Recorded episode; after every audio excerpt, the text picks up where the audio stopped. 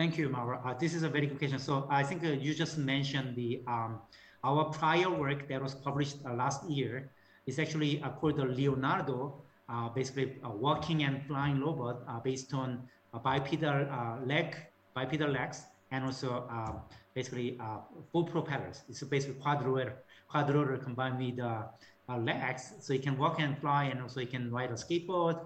You can do slack lining, and if you look at that robot um, and propeller, um, we don't just have a vertically mounted propellers.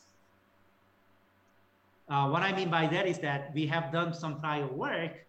Um, when you design this uh, multi-copter uh, based drone system, uh, the location of each propeller uh, is actually extremely important for improving the agility and safety and controllability. What I mean by that is that instead of having just symmetric vertically mounted propellers for multicopters, you slightly tilt and the tilt direction is important. But if you tilt too much, you're losing the ability to cancel the weight so they can fly better and then potentially can make a more powerful agile flight because if you have more thrust. Um, but the trade-off here is that by sacrificing this uh, thrust force a little bit by tilting the propeller, you can actually have an additional torque uh, and basically moment how you actually turn your drones quickly. And that's because you can apply the torque or moment. So basically, you can generate a more uh, torque um, in certain direction, for example, yaw heading direction. Why this is important? Because you have additional wind distance.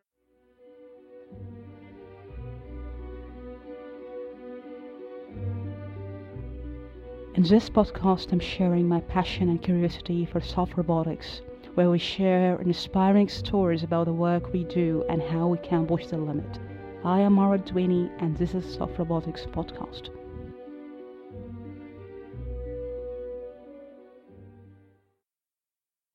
Support for this show comes from Science Robotics Journal. I really find Science Robotics to be a great resource for reliable and tangible research where we can really push the limit of the science we do in robotics. Great way to stay up to date with the published article is checking out the released monthly issue. All the links will be included in each episode description.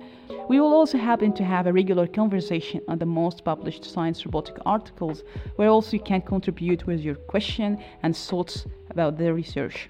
Thanks Science Robotics for sponsoring Soft Robotics podcast. How you'd like to define yourself for people first time listening to you? How would like to define yourself? So I'm a professor at Caltech.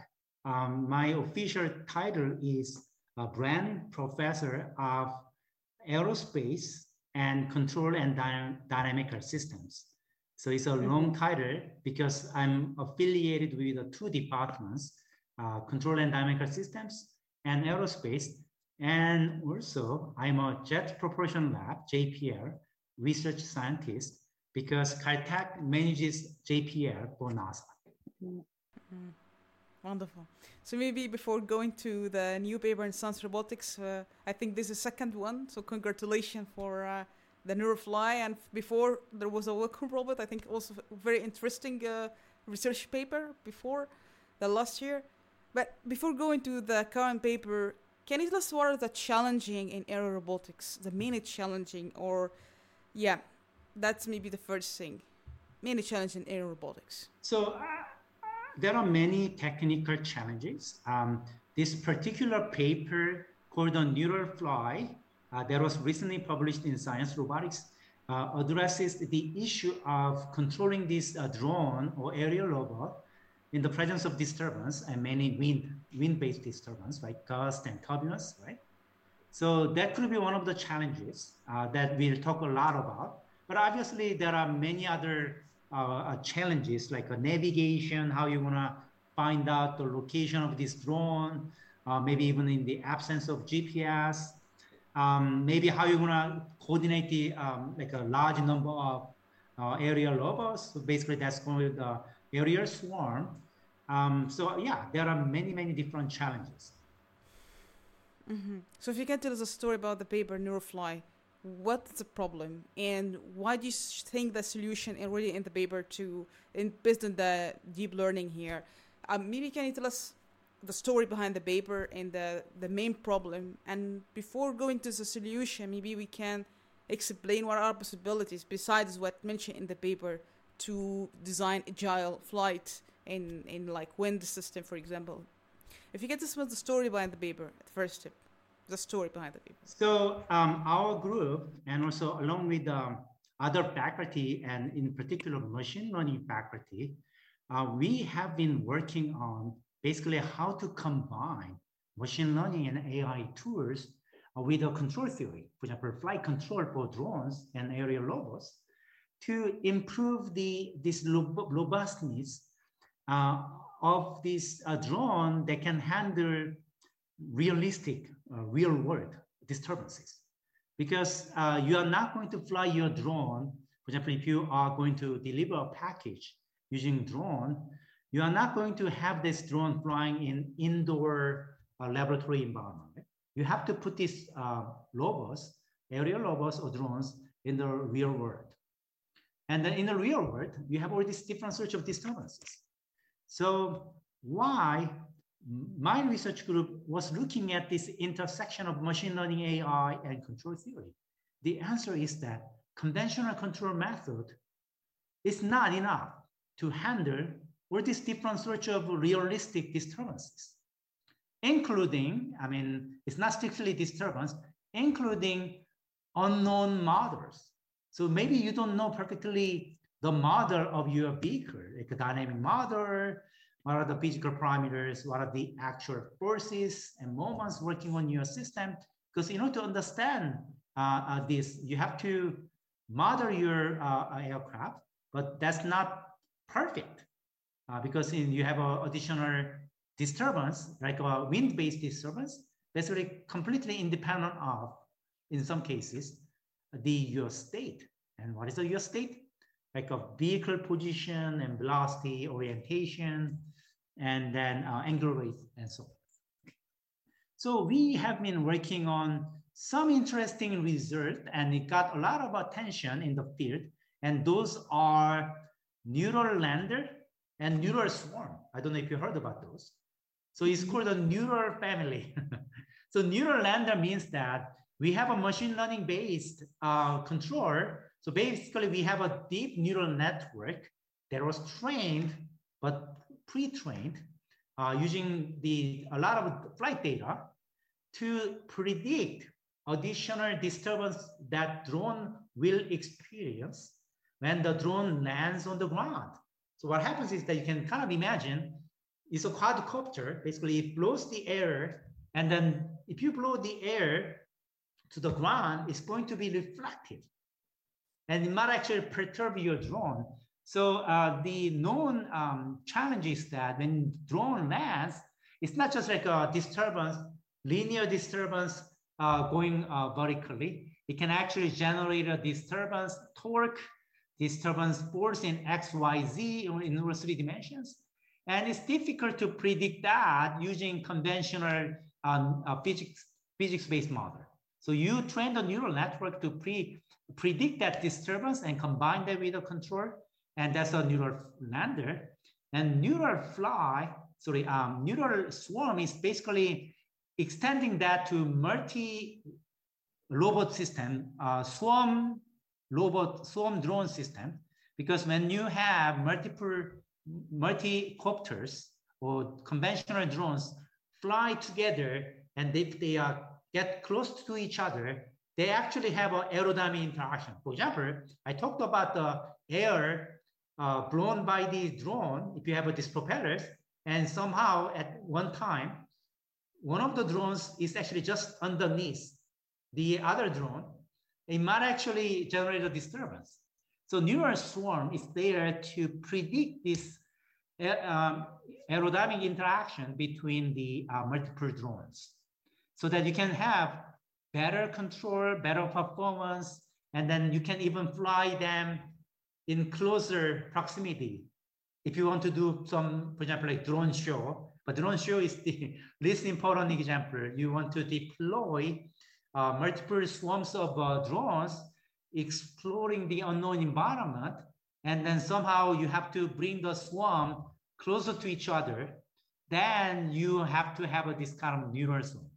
So what is a neural fly that was just published in the Science Robotics? So I'm just explaining how this research uh, started. What's the origin of this research? So we did a neural land and neural swarm. Severe limitation of this method was mm. we have to do training of this neural network offline. It's purely offline based method.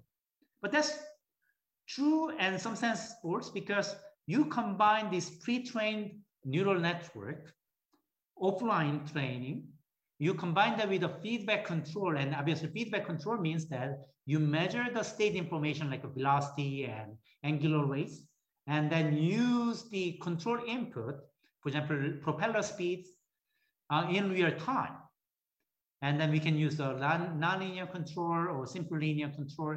So you have a, a real-time uh, kind of feedback control, but the neural network itself doesn't change. It's purely mm -hmm. offline based.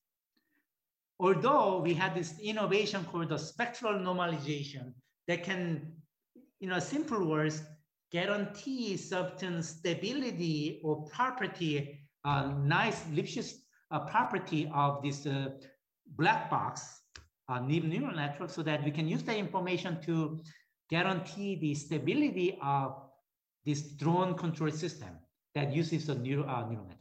But still, it's offline, as you know very well. Once you train the deep neural network uh, using backpropagation and stochastic uh, gradient descent, it's not easy to retrain the neural network on the fly in real time because you need a lot more data to do that. And also it's not safe. It takes a lot of time. So our innovation of neural fly is that, is there a method to combine this offline deep neural network based on uh, like uh, applied successfully applied to deep um, neural networks used for neural swarm and neural lander. And then there is a old control theory method called adaptive control. So what is adaptive control? Adaptive control means that there is a certain control parameters like gains and so on. And instead of having pre-defined gains, you can tune those gains and certain parameters in real time to account for unknown physical parameters or unknown uh, something, unknown uh, model. So our unknown model is a wind-based disturbance. So our innovation is that we have a deep neural network and then we can adapt certain coefficients of the deep neural network in real time. That's the innovation mm-hmm. to really adapt and in some sense relearn this deep neural network, but only last layer. So if you only update the last layer, you can actually combine that with an adaptive control, and then you can do a real-time training. So as far as I know, we don't have a full retraining of this neural, neural network in real time, which is impossibility. But we mm-hmm. are finding the what are the right coefficients of this deep neural network. And we assume that those are in the last layer and those coefficients are adapted to handle wind-based disturbance because you're flying your drone and if you are getting close to the ground or to the wall and to other aircraft, it's based on your location, your state. And there is, there is a state dependent, state dependent disturbance.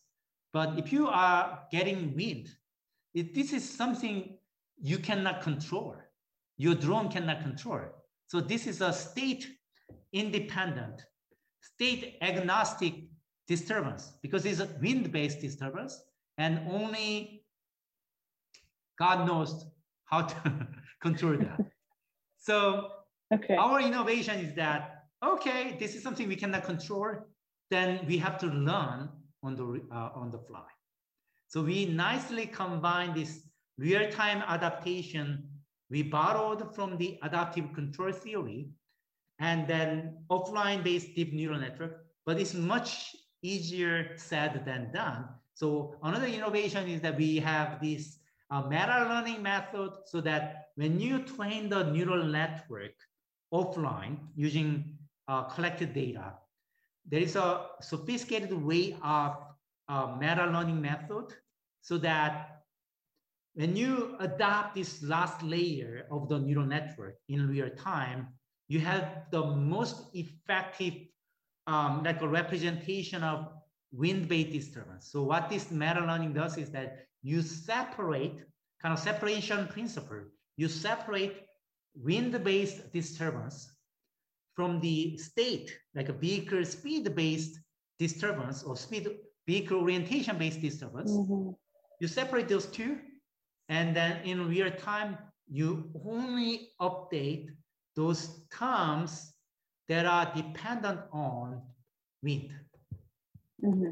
Excellent. So yeah. as far as I know, although this is a specialized kind of application for drone, this is really one of the first visuals showing successfully how to update and adapt the deep neural network in real time for precision control application.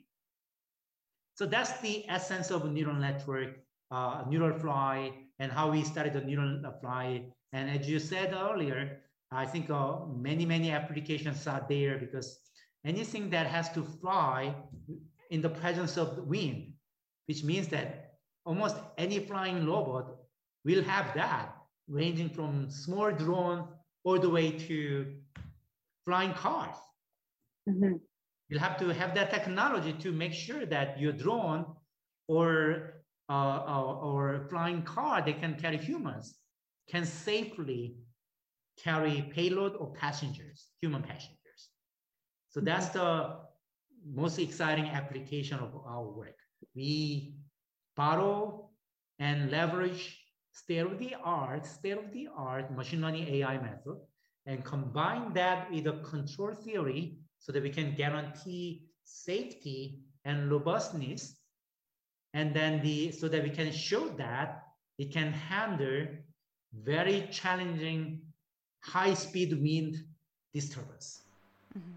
Very excellent. I appreciate uh, that breaking down the problem. But I want to ask you, I think that's something I think maybe me and myself would like to understand from you how to choose a solution for the problem because that's one way to think about what's the reliable solution for such a challenging problem like that from the control and also here the learning can you tell us how you the design thinking the most important step in the to reach that's maybe the solution as you, as you already mentioned the solution for such a problem like that what are the steps needed in this design thinking process to reach the solution a reliable solution if we say here Mm-hmm. I see. That's a very good question. So let me think a little bit uh, carefully. Um,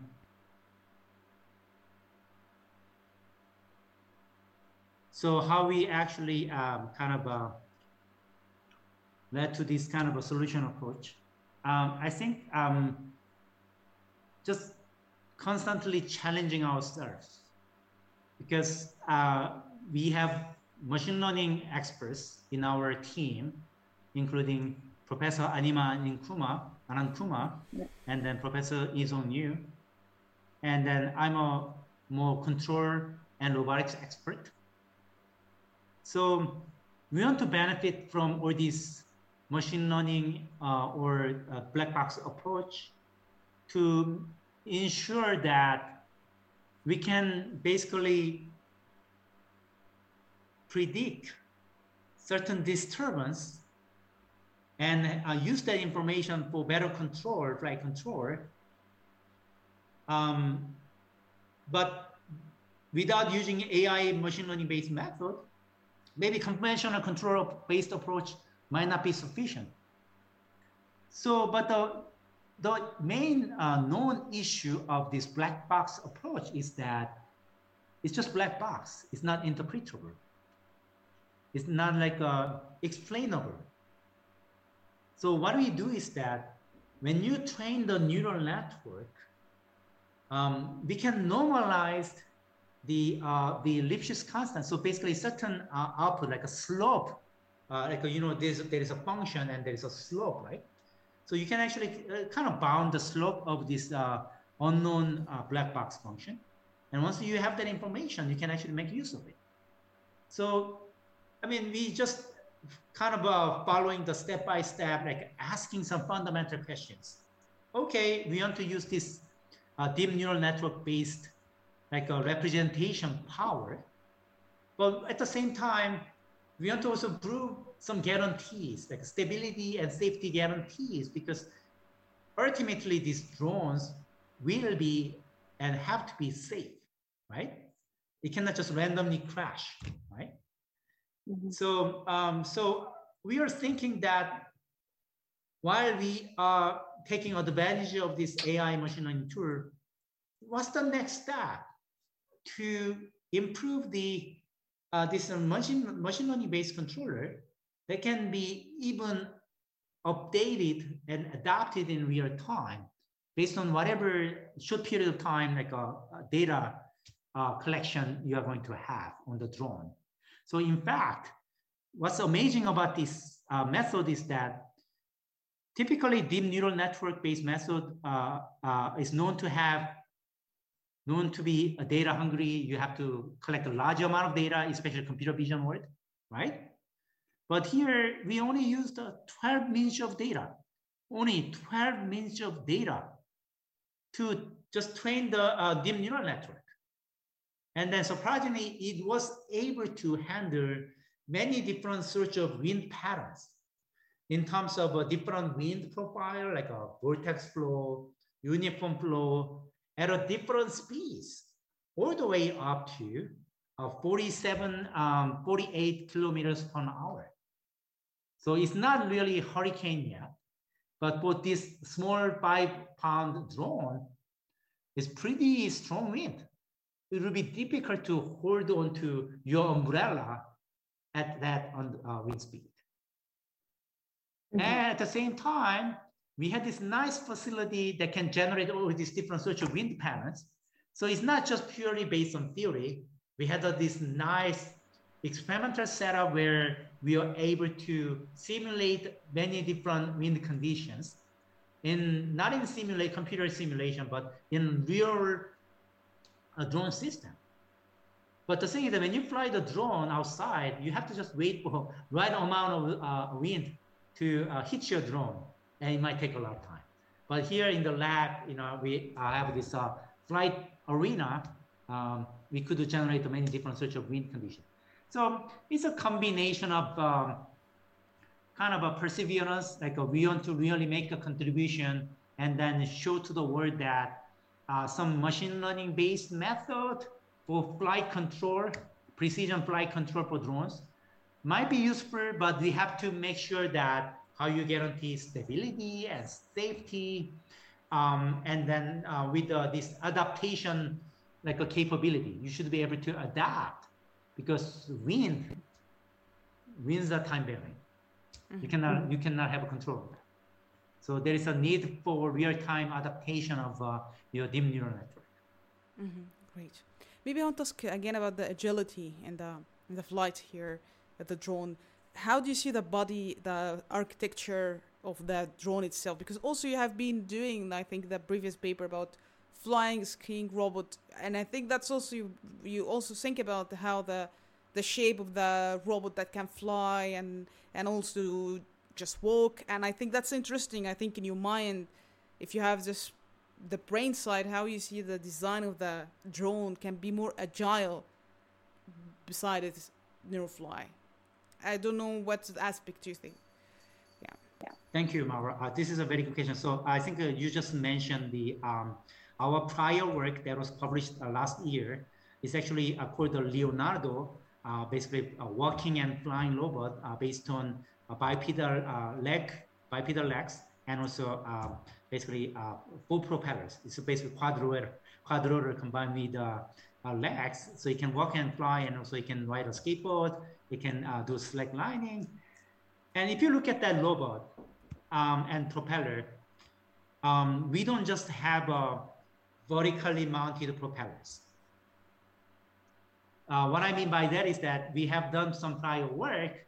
Um, when you design this uh, multi-copter uh, based drone system, uh, the location of each propeller uh, is actually extremely important for improving the agility and safety and controllability. What I mean by that is that instead of having just symmetric vertically mounted propellers for multicopters, you slightly tilt and the tilt direction is important. But if you tilt too much, you're losing the ability to cancel the weight so they can fly better and then potentially can make a more powerful agile flight because if you have more thrust. Um, but the trade-off here is that by sacrificing this uh, thrust force a little bit by tilting the propeller, you can actually have an additional torque uh, and basically moment how you actually turn your drones quickly. And that's because you can apply the torque or moment. So basically, you can generate a more uh, torque um, in certain direction. For example, yaw heading direction. If you are doing just um, based on the vertically mounted propellers, then that torque is not sufficient. So why this is important? Because you have additional wind disturbance and additional errors, and then you want to make your airplane more agile because that's important. Like for example, you have to avoid uh, like a strike with a bird or other obstacle in the air. And then you have to be able to turn very rapidly. By the way, I had uh, earlier work in 2017, robotic bat is robot bat. It's called the Batbot inspired uh, by bats. It was published in uh, Science Robotics as well. And bats too uh, are able to turn rapidly to avoid an obstacle. And then it, while, how it can do that, it can fold the wings rapidly. So basically break the symmetry between left and right wing. So there's a, like a immediate force imbalance between left and right wing that generate a torque so they can like turn left rapidly. The conventional propeller-based drones, multi-copter system do not have a wings like that, but they have a propellers. So basically how you generate this uh, uh, torque, and if you have a right amount of a tilt, tip tiered uh, in certain axes. Um, you can actually make sure that your uh, drone is safer and more robust and agile. So it's not just about a neural fly like a control algorithm that we are talking about, because that's more like algorithm and software side. But certainly we can make the hardware innovation as well. And also, of course, uh, something that I'm working on is that uh, we talked about multicopters uh, uh, many times, but mm. many of the flying car models or many of these uh, small delivery drones, because they have to fly longer distance, drone propeller-based uh, multicopter system cannot fly long distance because you have to constantly run the propellers to cancel the weight. But you know mm. that conventional aircraft with the wings can generate the wind, uh, like a, a, lift that can cancel the weight from the uh, uh, wing bone lift.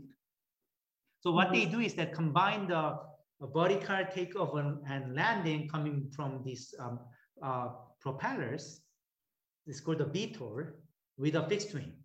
So that's called the eVTOL, or you heard a lot about this uh, urban air mobility vehicles or advanced yeah. air mobility vehicles. Those are essentially flying cars many of these flying cars do have a wing and propellers. Mm-hmm. So when they take off and then and then fly long distance. So how you combine this tip, tilt, and propeller configuration? Where you want to mount the propellers? And what's mm-hmm. the right wing size and configuration? And you could have a lot of uh, innovation there. Um, but I'm just saying that NeuralFly, the science robotic paper, is also telling you that this kind of a hardware-based innovation and configuration of your actuators are not enough. So you need to have very intelligent control software that can basically handle this challenging wind-based disturbance coming from hurricane mm-hmm. or uh, wind gust And there uh, comes NeuralFly. Fixing that. Want to ask uh, you, do you have like, uh, you hold different views, like disagreement or critique for, for example, one of the problem here, the agility, if there's wind or uncertain situation. And also you mentioned it could be generic solution. Uh, what you mentioned, become generic, can be applied to different situation if it's uncertainty. But I want to ask you in the way of the, um, the scope of the solution for this problem, do you have like disagreement or critique for certain approaches in aerial robotics, do you think?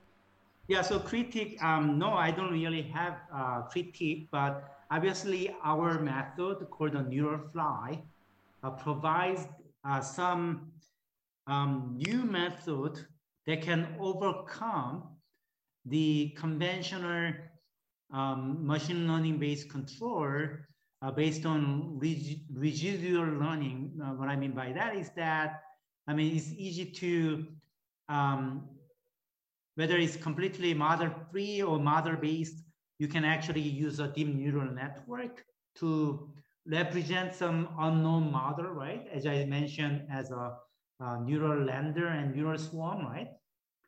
But the uh, so we immediately recognize the limitation of uh, such approach. I'm pretty sure um, many many other uh, approaches existing and uh, taken by other research groups are, are, following that kind of line of work in the sense that we just use um, some neural network to represent represent certain model.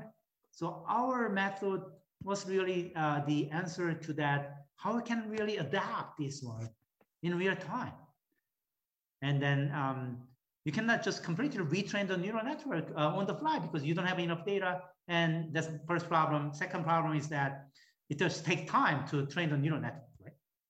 So I think this is like a right balance. NeuralFly is a right balance between still being able to uh, somehow adapt your pre-trained neural network depending on the uh, like a real-time time varying disturbance and still like a balance between that and the still like um, making use of very general uh, deep deep neural network that has this mm -hmm. like representation power and hopefully you train that use a good amount of data but uh, luckily we only had to use 12 minutes of data which is actually quite promising, right? So I do believe that I do believe in, and then so the then this is still departure from conventional control approach. Okay, I don't trust AI. I don't trust the black box. I'm gonna just use the adaptive control. I'm going to just use mm-hmm. the nonlinear control. But thing is that what if your model is wrong? What if you didn't have that model in like a wind-based disturbance? Then you design the controller because then your controller is either suboptimal or maybe might not be stable at all because you don't have an ability to handle this unknown wind-based disturbance.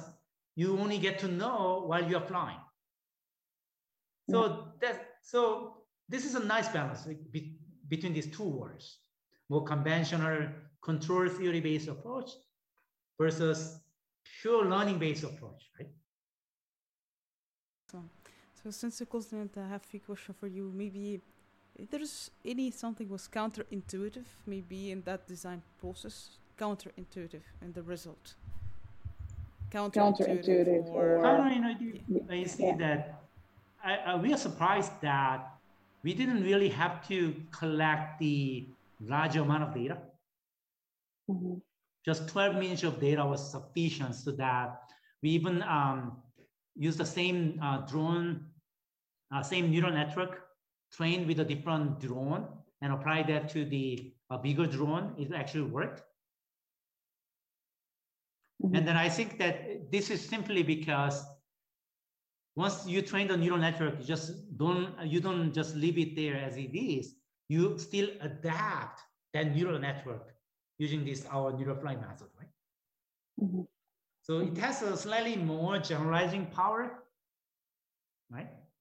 Yeah. Because conventionally, the neural network-based method, this is a whole new world of uh, transfer learning, right? you just go outside your um, training domain, right? And then it's not supposed to work as well, right? So I think our approach can be viewed as a kind of a different way of doing a transfer learning in the sense that you have some deep neural network trained for certain aircraft, but then you apply that to the different aircraft, it still works reasonably well because you are adapting and changing that last layer of the deep neural network mm-hmm. uh, in real time. Initially, it was kind of a um, maybe in some sense counterintuitive. um, yeah. And then why this works for different drone, right? For example, right? I have to admit that we have not conducted very thorough uh, quantitative analysis on many different uh, drone shapes, right? And how this mm-hmm. transfer uh, uh, uh, learning works when you don't modify your deep neural network uh, trained for mm-hmm. different drone, right? Yeah, that's a great. Maybe a few questions left. I would like to skew in that case of intelligence or in the machines or the drone here. Do you think how far we are? Can we have design conscious drones, for example? Just try to to have this intelligent to uncertainty, but I think that's a question I would love to ask you. How how do you see that conscious drone, for example, just or sentience in the, in the in machine? Um, I mean, I guess the, that's a, a, um, a, difficult question in my opinion, in the sense that uh, you can certainly bias decision process uh, based on the data you have. So um, really, I was really focusing on narrowly like, uh, I mean, this NeuralFly work is more like a precision tracking controller. And also I, my work, the other um, uh, type of work in my research group also covers more like a high level decision making. Like for example, you have a high level goal you have to go here and there and how you actually plan the trajectory and how you make a decision if you have a multiple choices, right? And then you basically do a planning, right? I think uh, this consciousness and conscientiousness and so on actually more relevant to this kind of a high level decision making. But mm-hmm. high level decision making still in our robotics field are done in the context of basically providing some principled, uh, guided decision making. It's not just you're not leaving the robot to make its own decision, you know, completely or open fashion. I don't know if you, I understood your question correctly, right? Right. I mean, there are many different contexts there, but um, I mean, my simple answer is that this uh, flying drone will not, in terms of uh, the capacity of uh, region, reasoning and making decisions uh, is not going to replace a human anytime soon. yeah. Maybe a few questions, or two questions left. The first one, how do you see the um, advancement what looks like in hardware and the machine, the brain side? When you imagine the limitation, is there is no limitation. I, I mean, um, is it something could be invested in the hardware or in the brain side? Where do you see the the yeah the limitation should be removed? Is it in hardware or on the brain side? I think both really uh, literally i think both work i mean for example hardware could potentially include the battery technology for example we, i mean this electric um, like uh, uh, motors and electric motor based uh, drones and we are hearing a lot of news and the successes about the electric vehicles and then mm-hmm. that kind of uh, uh, boom is also happening in the uh, drone and air transportation world. You, I mentioned uh, basically what's new about these uh, flying cars are essentially basically importing and exporting whatever you learn from these small drones to the uh, bigger transportation vehicles using electric motors, right? Because I mean, you don't fly in the electric motor-driven aircraft. You typically use I mean, gas turbine engines and jet turbine, yeah. uh, jet, jet uh, engines and so on. So um, I think uh, we are seeing the innovation here, but obviously it's limited by battery technology, right? Yeah. And, and, maybe I only talked about the battery technology, but there are other technologies uh, there. And there was a software uh, like a brain could also encompass computational power, how uh, I mean powerful computer uh, you will have on board, low power, right? So maybe you might need immense power if you want to make a decision, not only for control, but in terms of uh, perception-based navigation, probably you need a lot of power, um, uh, computational power. Um, and obviously compared to the um, cars, uh, any flying vehicle has a severe power weight uh, limitation, right? So you need to have a very lightweight uh, kind of a components. Um, so, uh, I mean, it's not, so basically you need to have a um, advancement in all this uh, software algorithm innovation, how you want to design this kind of a neural fly like a control method and planning and decision making, right? Uh, but it should be also mm-hmm. supported mm -hmm. by computational power you could have on board, you know, very resource and um, weight limited hardware like a flying car. So I think both um, hardware and software uh, should uh, further develop uh, simultaneously. Mm-hmm. Maybe the last question. There is something we think to change in the paper. I don't know, or in a certain aspect of the design. You wished that to change certain aspect of the design. Do you have this kind of uh, thoughts? Uh, I don't necessarily see that. I think this is the, when you write a paper, I think uh, we have some initial independent novel idea, then we pursue that uh, idea with some experimental validation and mathematical derivation and proof, uh, theorem proof. And then this is a complete story in, in own right. But I would answer that question, uh, you know, differently in the sense that if I had more time to finish this mm. paper, I could have done more uh, experimental validation by flying this drone outside. Mm -hmm. um, um, we had some outdoor flight uh, data and experimental yeah. validation. It worked pretty well, but the wind speed was not strong enough because we are just waiting for a strong wind to come, but it wasn't yeah. coming. So it was not a windy day at all for a certain period of time in uh, Pasadena area, uh, California. Yeah. So I wish we had a strong winds in California, there uh, where uh, California California Institute of Technology is located, so that we could actually yeah. perform uh, outdoor uh, flight tests and then really validate this method against real strong ones, not this uh, fan array uh, laboratory wind. Um, and also, I wish we could have validated some of the more dramatic transfer um, learning in the sense that maybe um, aircraft with a wind, uh, sorry, wing, um, not just a rotorcraft, uh, but uh, it's in the planning and we are already working on this. Mm-hmm. Amazing. I don't know if you have any final words, like say maybe, or remarks for this paper for people listening. Final words. Yeah, so uh, thank you so much for the interest. Um, I don't think we are solving solving all the problems, but for challenging uh, control problem of a drone because compared to the ground rovers, this is a still flying vehicle, so stability is extremely important because you have to make sure they can stay up in the air and flying and doing all these agile maneuvers. And then uh, we have uh, some practical uh, approach and also rigorous in, term, in terms of proving the stability mathematically and um, like uh, using simulation, we prove those.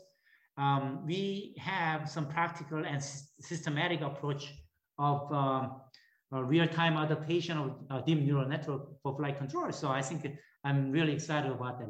So thank you so much for your interest uh, in this work.